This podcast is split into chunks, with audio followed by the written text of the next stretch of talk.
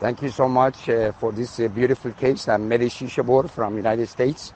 Uh, this is a patient who is asymptomatic, uh, who was uh, planned to undergo a knee replacement, and as part of the workup, ended up with a CTA and eventually a left heart catheterization, which showed three vessel disease.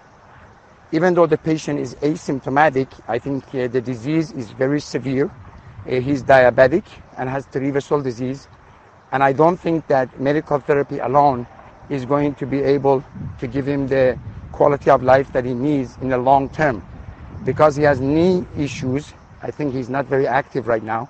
And hopefully once he gets his knee replacement, he's able to be more active. So given the extent of the disease, vessel disease, diabetes mellitus, and the fact that he wants to replace his knee and feel better, I would send him for coronary artery bypass graft surgery followed by knee operation.